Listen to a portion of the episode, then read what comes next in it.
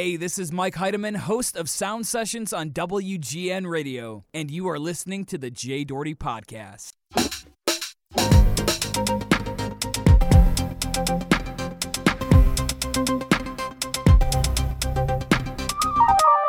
Well, hello everyone, and welcome back to another episode of the Jay Doherty Podcast. Uh, yes, this is episode 24. Now, I have been away for a very long time. I've been. I am so sorry to all the people who are fans of the podcast, who subscribe to the podcast, who just people just that like like to enjoy listening to the podcast. I have been gone for quite some time, um, and I am very sorry. It, I've been extremely busy with a lot of things, um, including a kind of studio overhaul that I've been working on as I've shifted uh, uh, towards other interests and things like that, particularly with music and a lot of things outside of the media production that I've been extremely busy with. But over the summer, I plan to have much more time devoted to not only the podcast, but also. Uh, you know, music production, which you may have seen. I've been doing some stuff with that. Uh, I'll talk about that in a future episode. I'll also talk about the gigantic studio overhaul that I did uh, with a lot of things. I cleaned up the studio a lot. I had some help from some great people uh, and got some new gear as well. And I'm sure a lot of people would be interested in hearing about that gear and how what I think about it. So I will talk about that of course, but today the focus of the episode is some more interviews. Now, I've done interviews in the past with uh, people like uh, Ted Kennedy Jr., uh, Sheila Kennedy, Connor Kennedy, Bill Daly. Um, uh, this today, for particularly for the Special Olympics, um, which 50th anniversary of its founding actually started, or it's going to happen in July. Um, it was started in 1968 in July, and then they're going to have a huge ceremony uh, here in Chicago for it. And I was lucky enough uh, mainly for the Special Olympics. I was lucky enough to interview uh, Anne Burke, who was extremely, she was instrumental in the founding of the Special Olympics, um, and I'll talk about that a little bit in the intro of the interview. And also Tom Ricketts, who's the owner of the Chicago Cubs, and he does a lot of stuff with Cubs charities that helps out the Special Olympics, uh, which is really cool. But he was the owner, uh, he's the owner of the Chicago Cubs. He's, I think he started a soccer team. He is a pretty cool guy. I had the incredible opportunity to sit down with him and Anne Burke separately but I will play uh, the interviews for you. Uh, they're very interesting, and if you want to see the interviews on the page itself, you can go to j-doherty.com slash Anne Burke for Anne Burks, or j-doherty.com slash Tom Ricketts for Tom Ricketts. Um, and then if you want to see this podcast post and the show notes to it, go ahead and go to j-doherty.com slash episode 24. So I will start out with Anne Burke's interview, which is right here have a listen. Let me know what you think. Email me at j at j-doherty.com. So now, without further ado, here is the interview with Illinois Supreme Court Justice Anne Burke. Today, I had the honor of interviewing Illinois Supreme Court Justice Anne Burke. Justice Burke was instrumental from day one in helping launch the world renowned Special Olympics. She was just a 21 year old Park District employee who had a great idea, and with the help of Eunice Kennedy Shriver, she brought her idea to great heights. The Special Olympics now has over 172 countries participating and over 5 million athletes. Here's the podcast interview. Justice Burke, thank you so much for uh, sitting down for this interview for the Special Olympics. I really appreciate your time. Thank you for asking me, Jay. The 50th anniversary for Special Olympics is coming up very soon in July. It started in 1968, 2018. Uh, how are we going to celebrate this amazing anniversary for Special Olympics? Oh, Jay, there's tons of things that are being celebrated right now and have been in the last uh, beginning of the, the since January, since the first of the year. Things were down in Carbondale. They had a big event down there. I was down there a couple weeks ago. Uh, there was an event today um, where uh, Mr. Ricketts spoke, and there's all kinds of events that are coming up, especially on July 20th, mm-hmm. which will be the lighting of the Eternal Flame. The Eternal Flame is a beautiful um, piece of sculpture that Richard Hunt has. Uh, put together. It's 30 feet high. It will be sitting at McFetridge Boulevard. Mm-hmm. And uh, McFetridge Boulevard is a significant place for Special Olympics in 50 years, too. Mr. McFetridge was president of the Chicago Park District when Special Olympics started. But for him, and others, of course, many people helped, but he, being president, wanted to have these games and made sure that we had them. Yeah, that's very interesting. I actually even heard talk of adding a fifth star to the. As I see, you have that little uh, patch. Uh, what is the uh, mission and the statement behind that campaign for the Fifth Star? Well, the Fifth Star campaign is really important because we have a, a beautiful Chicago flag. Two of the stars represent um, events at the World's Fairs, two different World's Fairs, which were one day events. They were hugely successful. And then the other two stars represent some things that were kind of tragic the Fort Dearborn massacre and also the Chicago fire things to remember, I suppose. But the most important thing about the Fifth Star is that it's not a one day event. It's so far, it's a living mission that's gone worldwide to 172 countries. It's a concept, it's an idea to make sure people who have disabilities can learn the skills necessary so they can feel good about themselves, their families can feel good about themselves, and really show off their abilities. Mm-hmm. They can run, jump, play ball, tap dance, twirl a baton. Mm-hmm. Everything that anyone else does, our Special Olympians do as well. So thinking back to Pullman Park um, when this all this mission began, um, do you ever go back there? Do you ever think about what it's like? Uh, how does that all come into play? Well, West Pullman Park was really kind of a, a magical place. Mm-hmm you know, I was a young phys ed teacher, as you have already described, um, working with people with disabilities, and I had never met anybody with a disability at, by, at that time. Never. So what did I know? I didn't know what I could do and what I couldn't do. So everything was kind of an experiment. I blew my whistle and said, "Every line up on the blue line." Well, 25 little kids kept on running around, and it dawned on me they didn't know what a line was. They didn't know what colors were. So that's kind of they were taught me more than I could ever teach them how to teach children. But I did go back to the park recently. Uh, someone wanted to see it, and it is exactly the same. It's still a magical place. There's still a program there. Kids are learning and progressing just like everything else. And there's 23 other parks just like it.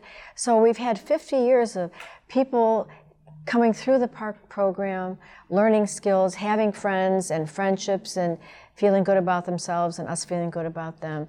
It's, it's, it was a magical place. Yes, that's very awesome. And is there just overall is there like a favorite Special Olympic story that you'd like to share with us, just in honor of this upcoming? Well, there's all kinds of Special Olympic stories, but I'll go back in history because that's what you were asking about in 1968.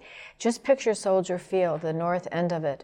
There was a huge, huge swimming pool oh, wow. that was constructed by Adolph Kiefer. He was a former Olympic swimmer and he had a company to build swimming pools. He donated a swimming pool and the Chicago Park District riggers and plumbers and carpenters put it together at the north end of Soldier Field. Mm-hmm. So we actually had a swimming event in Soldier Field. That's pretty cool. That's cool. Also that same day there were all kinds of other events that took place underneath the stands. For instance, Barbara Ann Scott King, who was a, an Olympic ice skater, figure skater, she brought ice skates, and there was a Teflon ice skating rink underneath the stands. Wow, so kids could uh, play uh, and go skating. That's really awesome. I actually, my sister Rosalie is um, a Special Olympian. I'm very proud to support her.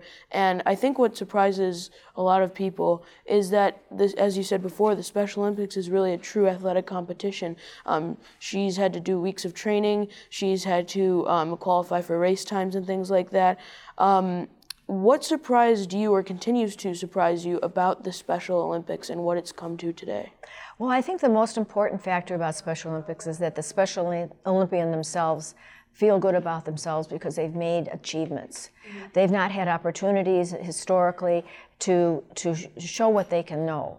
And, and show to their families and to the world what they can know. Mm-hmm. So I think that's probably on a daily basis for your sister Rosalie, you know, once she qualifies and she keeps on trying to, doesn't she feel good about herself? Yeah. Mm-hmm. It's it's wonderful. So do you when you yeah. practice and do right. something perfect. So it's just um, an amazing feeling, I think, that the Olympians get, as well as their families and all of us, for their achievements.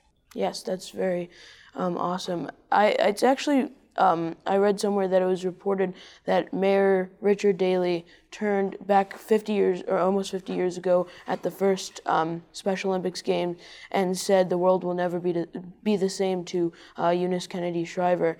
Um, now that it's almost 50 years later, what do you think about that statement? How far has it come? He must have had uh, an angel with a vision, um, which, you know, really is significant when you read that statement now that he said it then.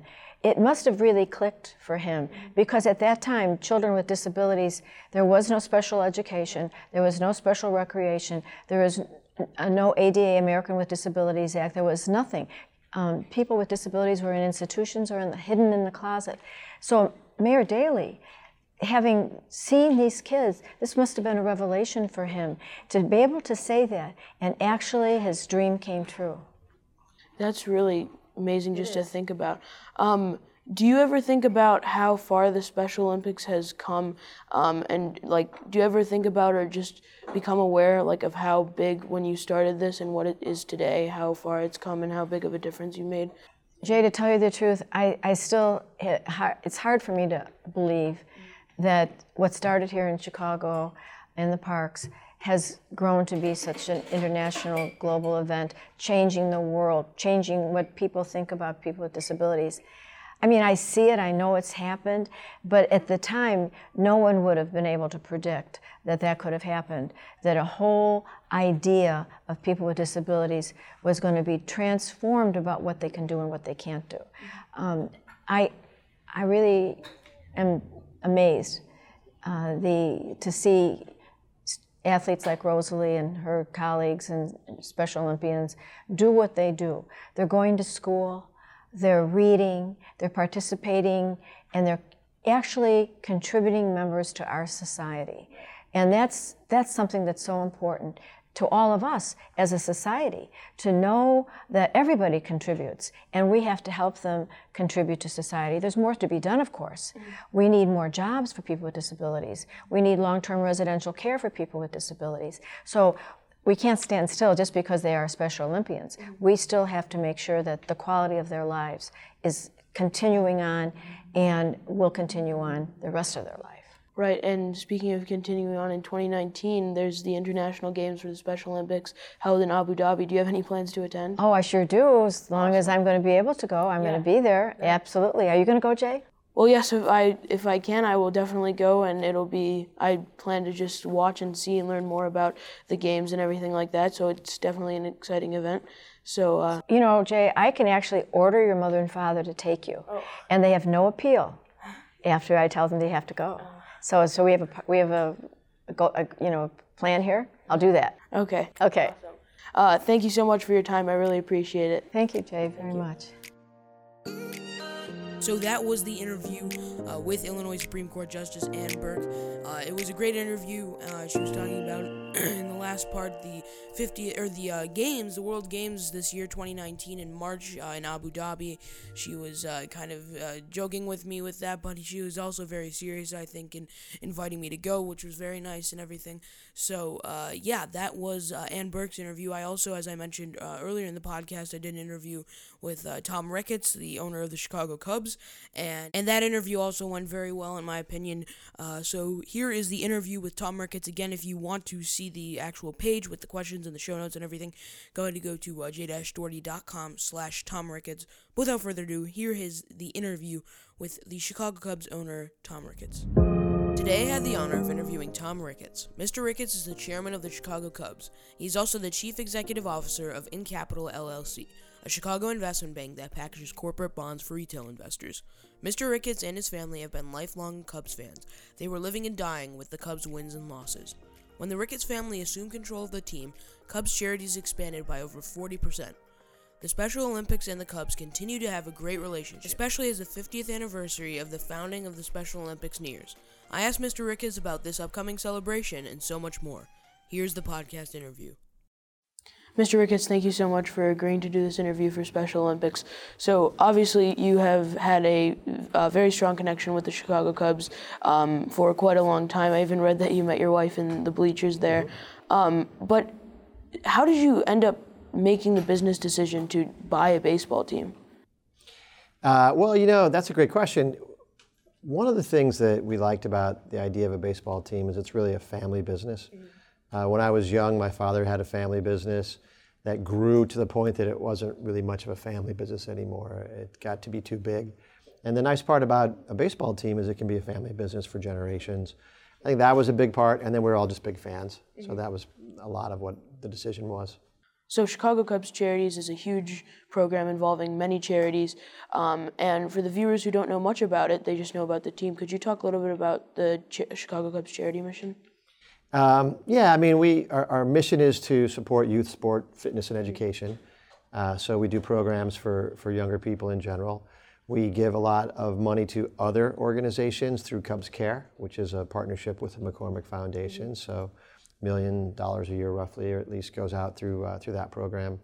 And then we also have our own programs, uh, the Diamond Project, which builds ball fields all over the uh, all over the city.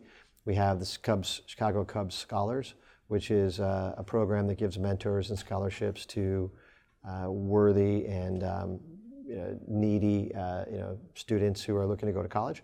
And then um, and then we have we have the youth on, uh, fitness on the move, uh, basically a program that goes around the city teaching kids about uh, health and um, physical education and, and uh, nutrition all over. So um, we have a bunch of programs and, and we're growing every year. Yeah, and it, I think it began with cancer research in, in the 1980s, I believe is what I read. And um, I also saw that when your family assumed control, it grew by 40%. Um, just out of curiosity, what do you attribute to that success? Well, I think one of the things that we brought to the uh, brought to the, the charity side of it was just uh, a commitment to add resources and, and just focus on it. Uh, we had a good program going, and we just built on it. So it's uh, it's been you know, rewarding and successful. So the Cubs also announced a slogan uh, for 2018: "Everybody's in." Um, and the Special Olympics, which w- we just had a breakfast for that uh, earlier today, um, has fi- over 5 million athletes in 172 countries um, all around the world. Is there anything in particular that you think the Cubs players could learn from the Special Olympic, the Special Olympians, and the Special Olympians could learn from the Cubs?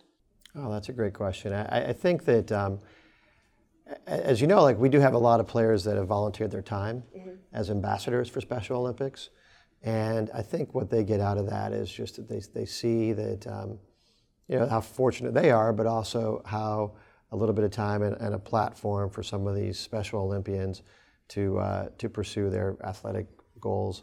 How valuable that is. Mm-hmm. and um, I think our guys. Um, I mean, I think they really appreciate the time. They appreciate the fact there's a program like this that allows allows kids with special challenges to to achieve as athletes. So um, I think we can learn a lot from each other. And um, this is shifting just a little bit to another topic, but I was very curious to ask you. Um, there was a video clip in a part of a game where Anthony Rizzo, who is a graduate of uh, Marjory Stoneman Douglas High School, um, he hit a home run and he pointed up to the sky um, in honor of the Parkland, Florida um, sh- school shooting victims, and they were they wore um, hashtag MSD Strong shirts.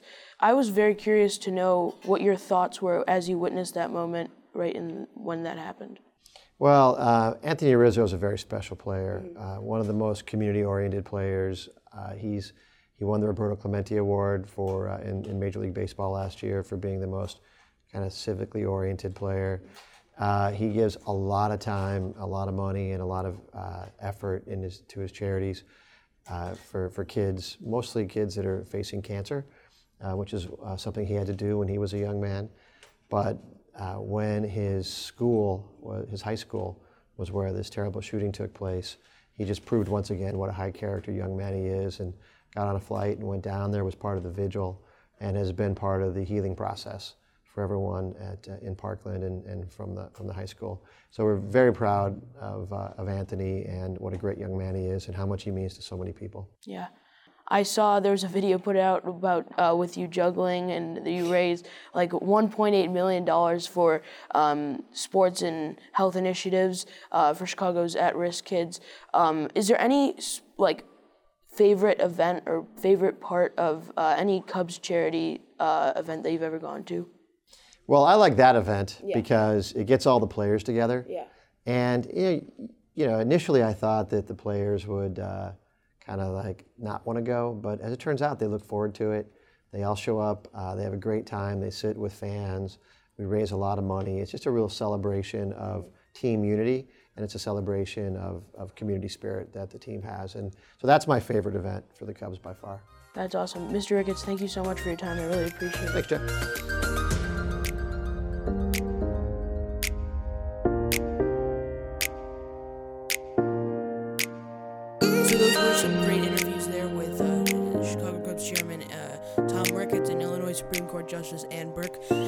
Thought that was very interesting to share, especially on the podcast. And um, yeah, I mean, I thought that those were great interviews. If you want to learn more about exactly uh, what the Special Olympics is, they have a great website, sochicago.org. Um, and then there's uh, on my website, I have some information about what I asked them and things like that, uh, of course. So that's really awesome. If you want to learn more, even just about other interviews I've done, just go to my website, go check out my YouTube channel, or just even look at previous episodes on the podcast where I talk about that. Uh, but that's going to wrap it up, I think, for this episode of the Jay Doherty podcast. Uh, there are going to be a lot of episodes of this podcast being released, uh, v- like rapidly. It'll be like boom, boom, boom because I need to catch up. I'm very mad at myself that I missed so much of the podcast, and I wanted, I want to just start back up again and get it going uh, one more time because we still have a lot of people that listen, and it's just, you know, I I was very busy, but uh, no more excuses anymore. The whole summer, we're going to have podcasts, probably more frequently. I also have another podcast called the JDRC Politics Podcast. Um, which is all about world and national politics. I co host it with my good friend Ryan Clark. Go ahead, go to jdrcpolitics.com or check it out on iTunes. It's called JDRC Politics, uh, and I'm sure you'll like it. Uh, and, and you can learn a lot uh, more about politics uh, and, and how, uh, I guess, news and everything, uh, particularly pertaining to world and national news. So, again, thank you so much for listening to the podcast. I really appreciate it. And uh, if you would go ahead and uh, subscribe to the podcast if you like it, or just give us a nice review or a bad review, just let me know what you think about the podcast. Give me feedback either on my website, j-doherty.com, or in the iTunes uh, option to let me know about, uh, and give feedback about the podcast. So, thank you so much for uh, listening to this episode, episode number 24 of the JD, uh, of the Jay Doherty podcast. I will see you next week or next episode uh, on the Jay Doherty podcast. Have a great day. Thank you for listening. Goodbye.